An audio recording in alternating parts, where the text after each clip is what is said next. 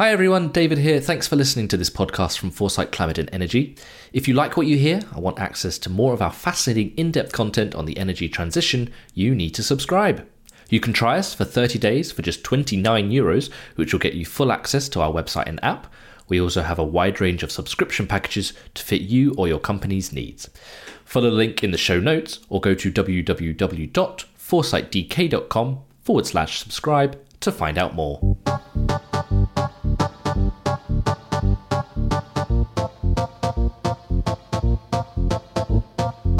Hello, and welcome to Energy Enablers, the podcast from Foresight Climate and Energy, which talks to those making a difference every day in the energy transition. I'm your host, David Weston, editor in chief at Foresight, and in this episode, we have something a little bit different. I'm joined by two guests to talk about energy infrastructure. Firstly, Thomas Boermans is head of Foresight at German energy company E.ON, and with him is Helge Barlen, senior principal at AFRY Management Consulting. Earlier this year, E.ON and Afry authored a report about how to tackle the tricky yet vital problem of infrastructure build out to support the energy transition. In this conversation, we discuss why the issue has reached where it is today, a bottleneck to decarbonisation, and the best next steps. I hope you enjoy our chat. Thomas and Helge, thank you so much for joining us on Energy Enablers. Thomas, maybe we could briefly begin with you. Um, your report that E.ON and uh, AFRY have uh, authored together uses the metaphor of the Gordian knot and Alexander the Great's great act of slicing through the knot uh, in reference to Europe's energy transition and developing the infrastructure behind it. Can you elaborate on the inspiration behind that metaphor uh, and what kind of you really mean uh, behind slicing the Gordian knot? Yeah, uh, sure, and and thanks for being on the podcast and looking uh, forward to the to the chat between the three of us. Um, yes, on on the metaphor, I mean, um, if we think of the Gordian knot, uh, and there are some pictures we don't know whether it looked exactly like this, but it seems like a knot with uh, no visible parts you could uh, start to entangle, and probably if I think how people did it in this old story. They maybe fiddled around on some parts they could not really grab. And still, that was the logical way uh, to address the issue of a knot if you want to untangle it. And uh, according to the story, a lot of people tried, and if they would succeed, they would win a lot, a big, um, a, a big reigns, let's say, over a big country. And um, then, according to the story, Alexander came in, looked at the knot, and then he did something different than all the others. He kind of imagine, I imagine, stepped back virtually and then cut the knot with his sword. And then it was open, it was uh, cleared. And yeah, he, he made it. And uh, certainly, I'm not uh, promoting the, the f- use of brutal force or so here, but the element of taking a step back, looking at the issue, thinking what could really effectively, um, in, a, in a quick way, get to an achievement you would like to see in the end. That is something which is a, a new approach, a different way to look at it, and stepping back and, and leaving the old traits. And that is what also yeah, motivated us in the study. Helge, the progress in developing Europe's energy infrastructure towards a net zero, therefore, is, is quite slow. We need to take a step back uh, as this metaphor suggests, before we really tackle it again. What are the key challenges hindering this progress? Well, that's, that's actually quite a list, and uh, for for the sake of applicability, I'd like to just subdivide them into groups. The one one set is strategic challenges that uh, not even a country can do much about, right? There's, first of all, it starts with the complexity of the energy and industry system as such that we're trying to change and decarbonize here. Um, inside that system, there are diverging interests of countries, groups inside these countries, sometimes across countries. So there's very, very different ideas of how to change the system, if to change it at all. Um, the different starting points per country, the different perceptions and senses of urgency, the different financial means, different readinesses to pay for whatever's needed to bring that change about. Financial markets challenges, recent situation with interest rates, just to name a few. And then there's the geostrategic challenges that kind of span from containing and hopefully mitigating the, the current wars, right down to setting a scene or setting a frame where all the uh, the major powers uh, in the world that are actual shapers or larger scale shapers of the energy and industry system find a way to um, to uh, settle their conflicts or else work around them in the common interest of decarbonization. That's the that's the strategic challenges, and that's not something that a single person, single company, single economy can do much about. But then there's the functional ones, and that's actually what we focused on in this study here. And I'd just like to pick out a, the five key ones that we've been looking at here. The first thing is like when when European countries started decarbonization efforts, they typically focused on short term measures and on subsystem optimization. So there were some some countries took targets in terms of renewables, some uh, countries took terms uh, took measures in terms of efficiency, or sometimes even grid expansion. But uh, most of them were largely unconnected, unorchestrated. So they were on the micro rather than on the macro level, and also uh, that's kind of reflected in nationally focused targets. So it's only recently that the European countries have come together in uh, different accords and different activities and uh, and kind of clubs, if you will, um, in order to facilitate the interplay between molecules, electrons, energy savings, uh, energy system management across borders in a way that is fundamentally different from what has been done in the past. And the third one is there, especially in uh, in countries like Germany, a big hope was that private households, private uh, people would actually become what, we, what was called prosumers. So they, mm-hmm. they would become energy professionals. They would actually take a completely different stance in their energy utilization, becoming producers of their own electricity by way of their own solar panels, managing their uh, electricity, and basically taking an interest in their energy utilization that go that kind of almost takes the form of an engineering interest, of an optimization interest, which is kind of um, outside the normal set of interests um, of households and and uh, and people in general. Um, then there's the uh, flexibility that is uh, that has always been put forward as a big lever um, in uh, in managing intermittent renewables that in reality hits uh, uh, the whole multitude of obstacles when it comes to real day uh, implementation. And last not least, um, there was a lot of optimism that almost everybody would just accept measures of deco- for decarbonization just as they come along, and that was actually uh, facing increasing resistance, be it uh, putting up a wind park uh, near a settlement uh, or else establishing an industry uh, cluster that is supposed to um, to produce um, assets and uh, um, and technology for the system changes. There's a whole lot of um, of challenges that have to be seen as a bucket, as a basket, rather than trying to t- to tackle one challenge. That also goes back to the Gordian knot hmm. um, picture. It's not a single thing, it's a, an entanglement of many different issues that requires a strong slicing move um, to get ahead rather than trying to optimize by pulling at the different threads. Hmm. We all know, everyone listening to this podcast understands the importance of keeping global warming to or as close to 1.5 degrees Celsius as possible. How does this urgency shape the recommendations in your study, Thomas? Yeah, I would say, um, of course, in, in the course of the study, we looked at different options, uh, what could be done, how it could be done. And um, I remember that I was uh, also in, in Brussels at that time once, uh, and I asked some of my Brussels contacts from the old times there, or described a few um, possibilities we see. And the uh, reaction from quite some experienced uh, person there was, ah, that would be cool, but oh man, this this will get difficult. And this is something where I felt we're we're getting close to where we want to be with this study, because I think the urgency um, to to fight climate change and and to to change the system, uh, this leads to quite some things we actually have to change. I mean, there should not be the notion, you know, that there's a little bolt or a little screw we can uh, change a bit and, and then we will be all fine. There will be stuff that we really need to see different. And if we wouldn't have this urgency that really things need to change, we wouldn't need to look at stuff which is really changing the approach from the old approach maybe to a new one.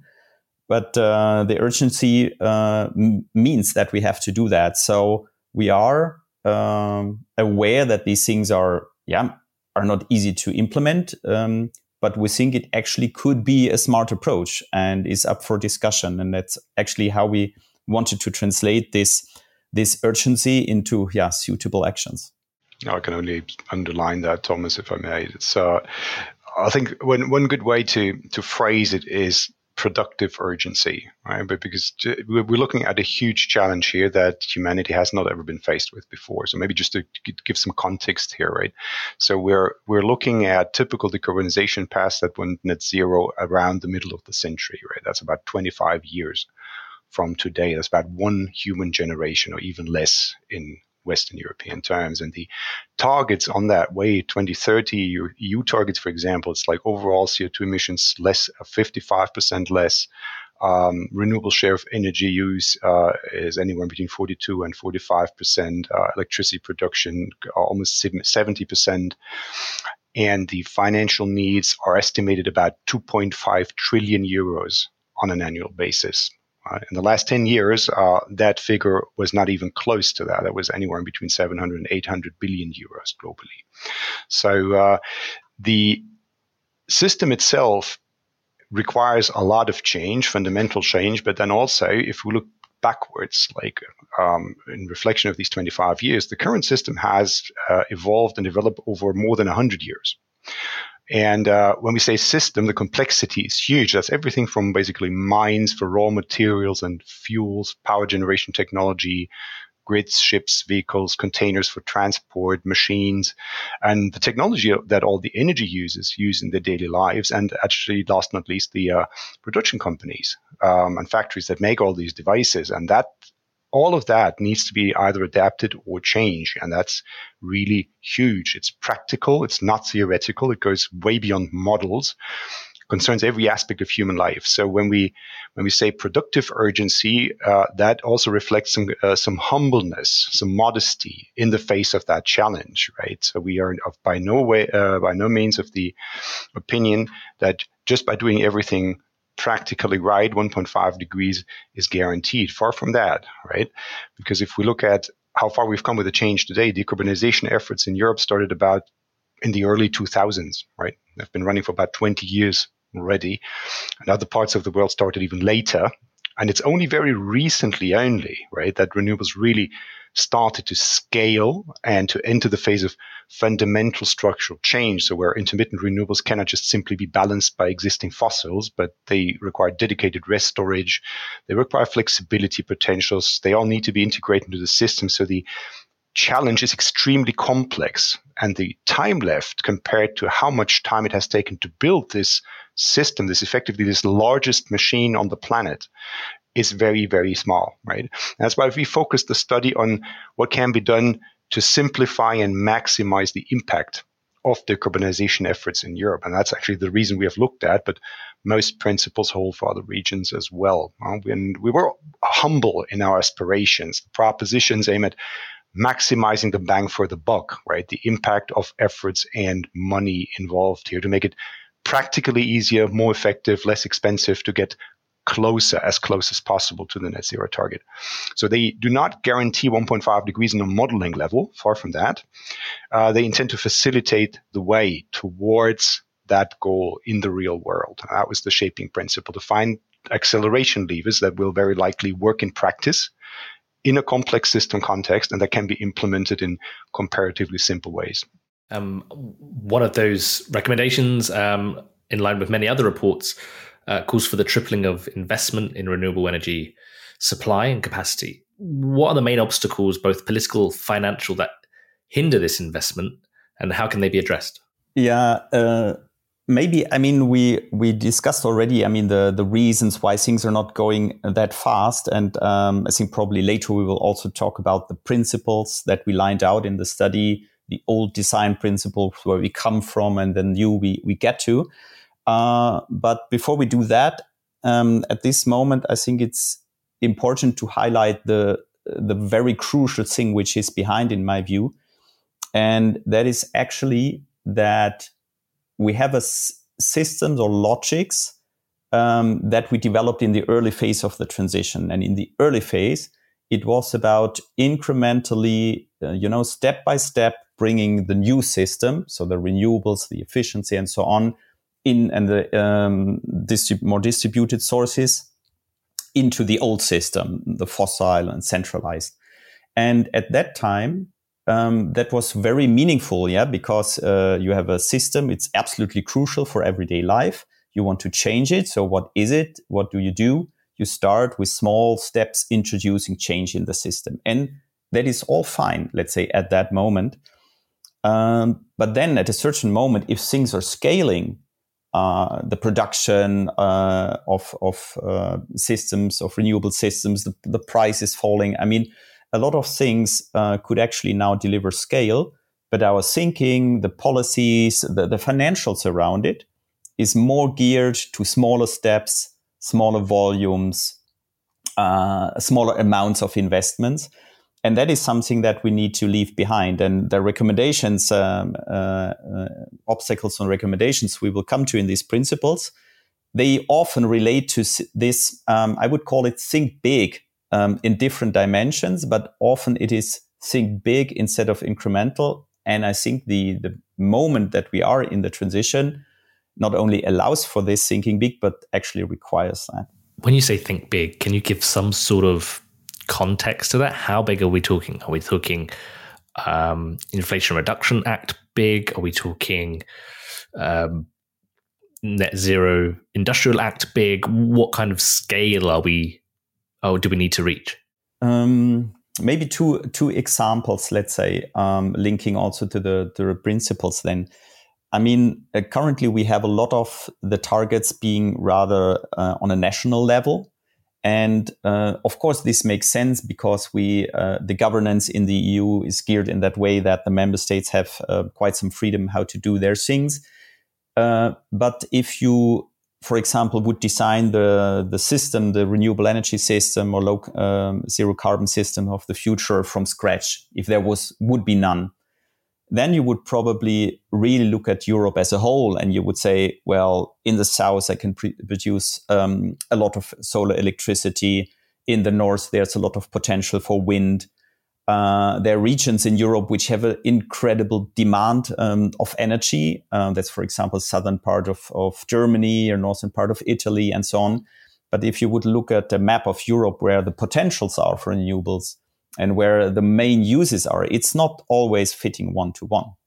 And so if you would design it anew, you would probably yeah, look where are the big inputs to the system, where could you have these, where are maybe countries that specifically could have the task to transport electricity or um, other energy forms from one end to the other to make it usable elsewhere.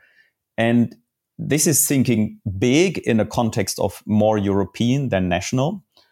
Um, but also what Helge already mentioned with the focus of projects. Um, now we're thinking a lot of um, energy or people being prosumers. Um, and that has a very um, very reasonable background because years ago, let's say when we wanted to start the energy transition, at a certain moment, policy makers were disappointed because big companies, actually like like ours as well at that time, were not necessarily at the forefront of doing renewables projects. And policy then said, well, uh, maybe the big players don't want, and we also want more buy-in from people on the energy transition. So why do we not allow people themselves to invest in like a PV system on your roof? And I would say there's absolutely nothing wrong with that. The problem is that over time, I think the thinking was that we were relying too heavily that all the people, you know, on the individual, home, individual homes would do that. And the difficulty is that it, it leads a lot of decisions by many people to do so and also each system uh, needs an inverter it needs installation it needs people who install it and of course it makes a difference whether you install like 10 kilowatt peak would be a already a quite nice system for an individual roof or 10 megawatt which would be a bigger, you know, uh, PV system along the highways or so. And I think the point is a bit that maybe introducing this possibility and invest yourself, too much of the thinking was that all of this would be done in small projects.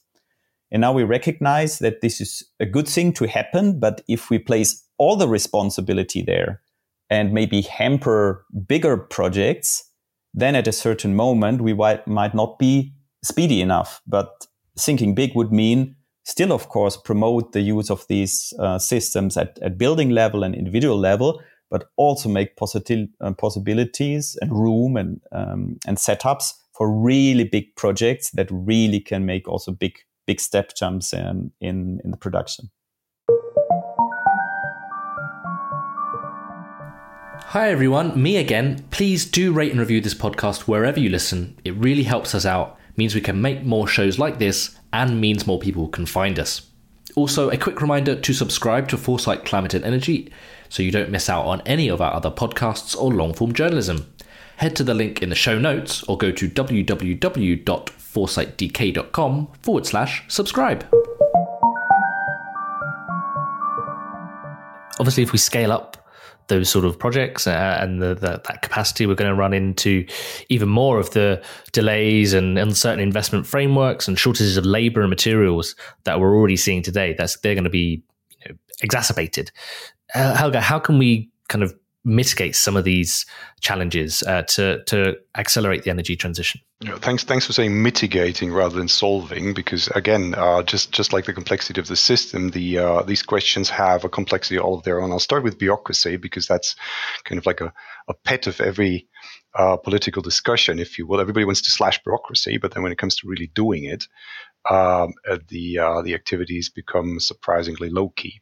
So b- bureaucracy mitigation can come in very different forms. One can, for example, one can professionalize the fulfillment of existing regulations. That sounds quite simple or quite quite uh, quite banal but in the end fulfilling the regulations that are currently required to to get subsidies for example on the european level or to present an IPCEI project um, require whole departments of very experienced people to prepare, right? And uh, they are individual. They are sometimes very differentiated, very specific. So there's a lot of effort needed, a lot of uh, a lot of diligence needed, and uh, in order to make that easier, um, there, um, there can be specialists both on the um, on the national side that help do this, that uh, that help um, companies to do that. But then there's also the other side, and that's also what this this study actually points out to simplify these regulations.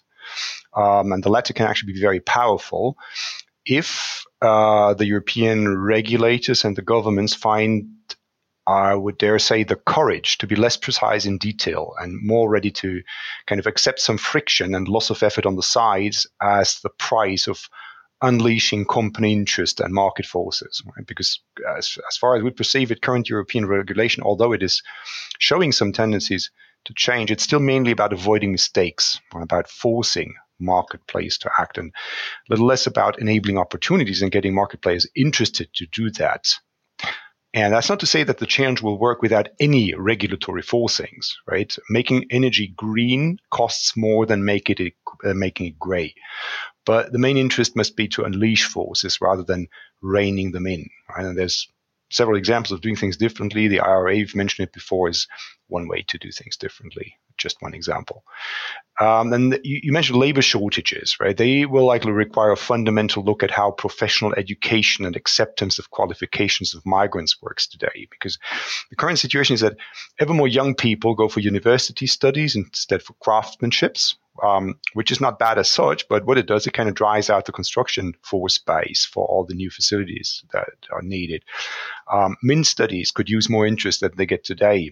Both applies not only but especially to women, right? So there's mm. a lot of camps that or, or, fields that can actually be and, and need to be changed there. And, the, and, then it comes to the materials question that you've been mentioning, and that's actually a biggie, right? It's uh, it's uh, if you do the math, the transition of the global energy and industry system with the current technologies needs a lot more of many raw materials than produced today. On an mm. annual basis. And if we look at the target picture at the net zero energy and industry system as per current technologies, what it does is it requires structurally more raw materials than are known today in terms of resource deposits and recycling opportunities. So that's not to say that the transition can't work as such. Hmm. It's to say that in order to make it work, we need a combination, right? Uh, new resource deposits need to be opened very fast, especially mines, hmm. uh, requiring framework to back that up to accelerate the current transition phase, and then a joint global effort, of course, to develop additional new technology that uses less or other materials. And if you combine all these and back them up with credible regulatory stability, it's quite likely uh, that market players will pick up the ball and run with it uh, without right. sophisticated micromanagement on EU or national level. Interesting. Uh, Thomas, you touched on it a little bit earlier the design principles that have brought the system to where it is today. But there are f- the report identifies five of these principles that are now hindering progress towards a, a net zero economy. Can you briefly describe some of these principles and why they are impeding rapid advancement? Yeah, it, it's it's basically um, touching, um, as we discussed along the energy transition, uh, why it is hampered and and what would be possibilities. And uh, the five principles actually um, came from this discussion. Actually, we were sitting um, in in a room together in the project team, also with um, other teams within within our company and, and Helge's team, and we were looking at um, let's say how we could actually go about this, and we. Uh, also looked at it uh, like we sometimes look at uh, at foresight projects because in foresight projects uh, when we try to anticipate what's what's happening. That's one of our core jobs here um, in, in group strategy. We're trying to understand where stuff comes from, uh, why it has developed as it did, who is driving what or who who did what, and also let's say then thinking is it the same people who will move that forward? Will it be the same principles? Let's say that people will apply, and that is how how we um, yeah can anticipate a bit better what might be up in the future. So really understanding the past and the present and, and how to how this might move forward. And actually, we applied these logics um, to the question how we could accelerate, let's say, and it was also a bit a test how how to do that and where it would bring us. And actually, in the discussions, we were able to carve out such, let's say, old principles. A lot, of course, it's a lot of developments, but you can distribute them to five main items, let's say, and uh, quickly referencing on on these, and of course, people can are welcome to dive in the report and, and look what is behind. But uh, one is the mentioned focus on this short uh, subsystem optimization. So all the time, let's say the intention was to do a little bit and make sure that this is being as effective as it can be. Let's say, and for example, if you think of of grid infrastructures, um, also today the uh, always you need to somehow prove that the the additions you do to the uh, you do to the grid are cost effective and, and meaningful. And that is very very good because it's regulated business. I mean people pay this via their energy bills in, a, in, in amounts. And if the legislator would let every grid company just build what they would like to do and it all ends up on the bill of people um, the, it could be just too expensive. So there was then the um, it was implemented that you would need to be very targeted and very effective. Now, this was all good for some time, but now we need to work towards a target picture because basically 2040 or 50, we need to be where we want to be. But um, typically, um, larger infrastructure is around for 20, 30 years. That means basically we need to build today or tomorrow, the latest, what we want to see in 2050. And there you see that it's kind of not possible anymore to go for incremental steps, but you need to more or less anticipate what you would need. Do we need, I don't know, more um, capacity for uh, transporting electricity because we want to have charging of mobility over there? We maybe want to have a electrolyzers running. Maybe we want to um, have other um, uh, strong needs of, for electricity or so, then basically we be, need to build in advance already bigger. And that is not uh, let's say, this focus on this short term uh, optimization was very meaningful, but now it, it starts to hamper us. And maybe then uh, I mentioned the nationally focused targets. That is something let let's say that contains action a bit more on the member state level and, and loses synergy. Number three is this private prosumer logics, as mentioned, very meaningful. We should not stop that, let's say, but it should be complemented by really bigger, big projects, let's say, that can add to it. Uh, number four was then also looking at this flexibility solutions, which so far, I mean, it's was all the time acknowledged that we would need that someday, more flexibility because the input gets more more flexible to the system. We need to accommodate for that. But it always wasn't that important because the input of renewables was still smallish. But now we are at a moment where we desperately need to change this and have clear targets and clear mechanisms and market mechanisms how to get that in. And finally, the last point um, the objections and, and negative um, impacts of a project. Uh, for example, if you want to put a wind park somewhere, um, this was um, something which was valued very high, and that is a good thing. We are living in, in democracies. That's very good. You cannot just do something. But let's say uh, in many cases, people, let's say, objected to something and then the project was over. And that was okayish at this time. But now that we need to get fast um, in bigger leaps, we need to find creative ways around that. And these are the, the five basic, let's say, old principles, uh, how the system was started or the change was started. And, and they're really hampering us um, as we stand now. Hmm. And Helge, on the flip side of that, what then can we do? What are the new principles uh, that can help untangle the knot uh, and expedite the energy transition? Mm-hmm. Um, uh, maybe I just roll this all into one, right? Because uh, Thomas just presented the details of the of the five levers that we have identified, and everybody's of course welcome to read up on them in the study. But maybe in, in order to put an umbrella over this, this is about thinking big, right?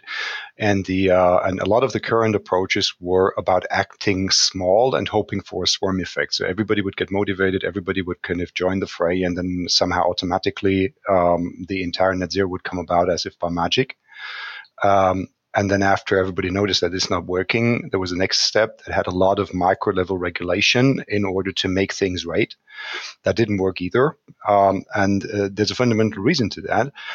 Uh, and I mentioned that before. Making energy green is way more expensive than making energy gray. And the offset of that is less environmental damage. It's not something that is tangible in the wallets of people. And in order to make that come through, either there is a, a society consensus that it's worth it to do that, or else the entire exercise will fail. If you don't go big right now, and I would uh, like to, to, quote one example, which is the uh, the uh, hydrogen grid that Germany has just been announcing. That is, as we say, right sized. Thomas has just mentioned that it's oversized for the usage volumes of the first year, simply because it's already visible that there'll be a lot more transport capacity needed further down the line. And in order to make these things happen, there there are bold moves are needed, both from the governments as financiers, as backers, as guarantors, and from the and from the companies. And this needs to be backed up by a fundamental readiness of the society to do this. If that's not the case, any activity in that field will necess- necessarily be too little, too late. Right? Mm. So that kind of consensus uh, to bring about that consensus, to foster it, to motivate people to to join the consensus. That is uh, that is the that is the largest and most important um, task around this entire exercise here, as far as we see it. Think big, think large scale, get things going because mm. the uh, the small scale swarm effect uh, will not work most likely, and neither will the micromanagement approach that has been tried um, in the, over the last years in some countries. Hmm.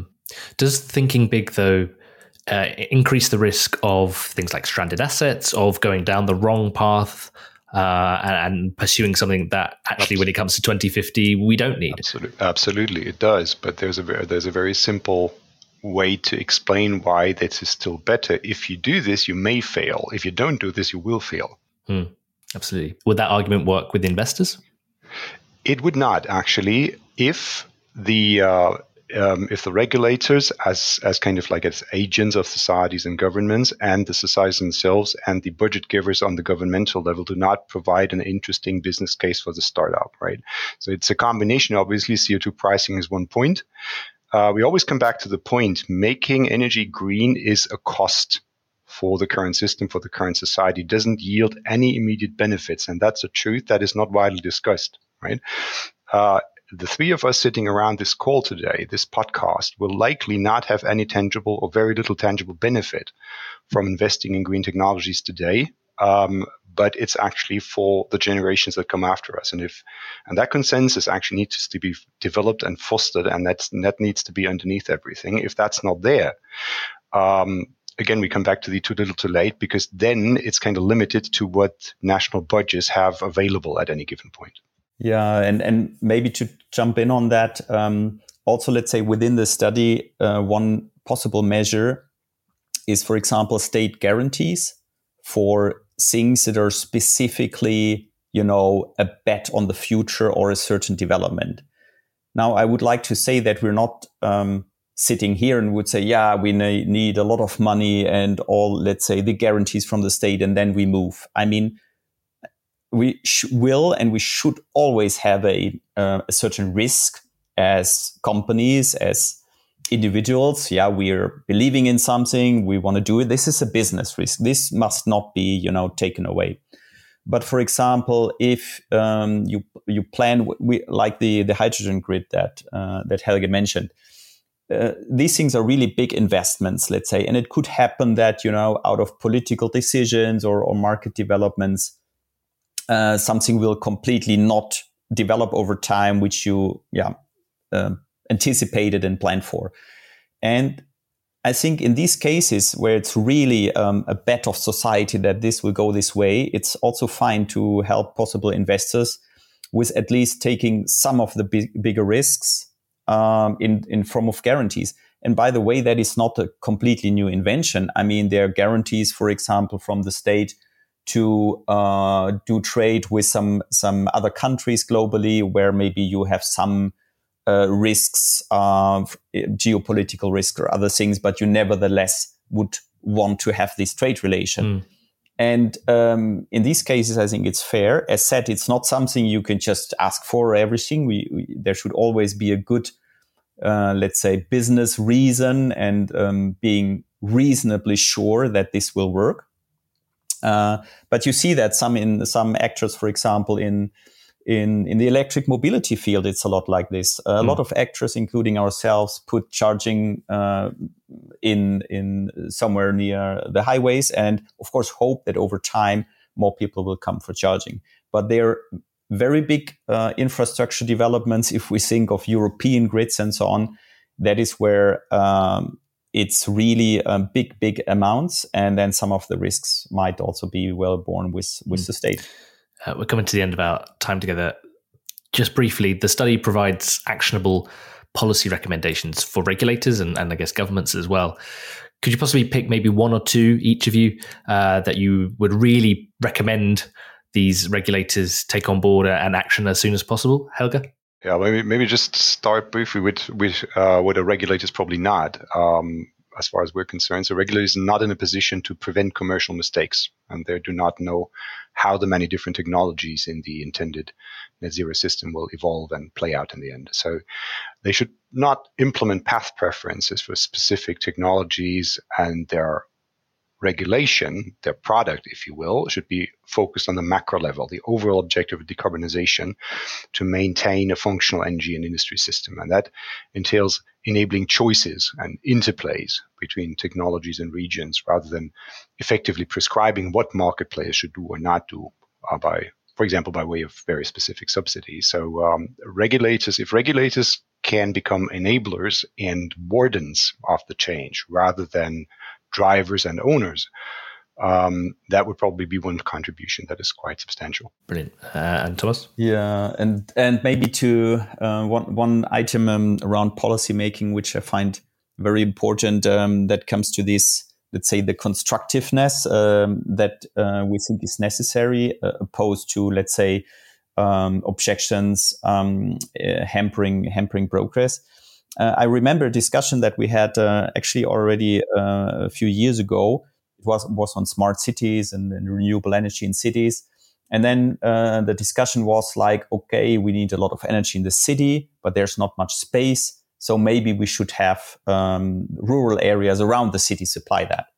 And everybody was like, ah, yeah, sounds cool. And then one person was was raising her hand and says, uh, well, but what makes us so sure that the rural areas around the city want that? And I found that a very cool question. And actually, there are ways. I mean, at, at that specific meeting, then the discussion was, ah, okay, that's that's right. Maybe, I mean, maybe we could improve public transport into the city uh, as a you know way to to honor that um, the um, the renewable systems are placed there. Um, also, um, and for example, in the study, some examples are that you could, as a region or rural region, get kind of credits uh, for these renewable systems. Uh, that gives you, for example, better access to structural funds that you need. I don't know for building schools or so. So it's not about you know bribing everybody who who would like to say no, but also not you know giving up too easy because if you think about it, there's actually some things and trade-offs you can do. You can jointly invest. You can give other incentives, and the study gives some some ideas around that what policymakers could do. And I'm I'm sure there's a vast amount of other things that could be done. Absolutely. Guys, thank you so much for joining me on the Energy Enablers. One question I ask all of our guests on this podcast, um, it's a very big question. I, I completely agree, but um, we ask it anyway. Will the energy transition succeed? Helge that depends uh, how you define success. I'm, I'm, I'm, I'm, a big fan of definitions, and success is anything that helps us get away from the business as usual scenario, from uh, overly critical temperature increases. And I'm pretty sure that this can work. And Thomas, I think let's say um, it's a it's a tough match. Let's say it will be by no means easy, but actually um, I get well, kind of optimistic uh, by the way that I fear that the pressure will just increase so immensely, let's say, from climate change, from uh, could be geopolitical reasons that uh, require change even faster. And I very much believe in the ability of mankind um, to, yeah, really change gears if it's really necessary. So that's not not a really cool message in a way that everything will be shiny and green but I think we've seen many times, eh, and it's eh, even in our personal lives. I mean, we all know if something's really important, really, and you know it, you can be so much faster. And that gives me confidence that we can. Absolutely. Thomas and Helge, thank you so much for your time today. Really appreciate it. Really great conversation. Thank you. Thanks so much. My thanks to Thomas and Helge for joining me on Energy Enablers. What a fantastic conversation about unlocking essential infrastructure to make the transition a reality. I liked Helge's point about the urgency of the situation and placing investments where you get the most bang for your buck. We'll be back again soon with another episode of Energy Enablers. In the meantime, do check out the rest of our energy transition content over on foresightdk.com, including our latest special print issue on e fuels and other alternative energy carriers. Thanks for listening.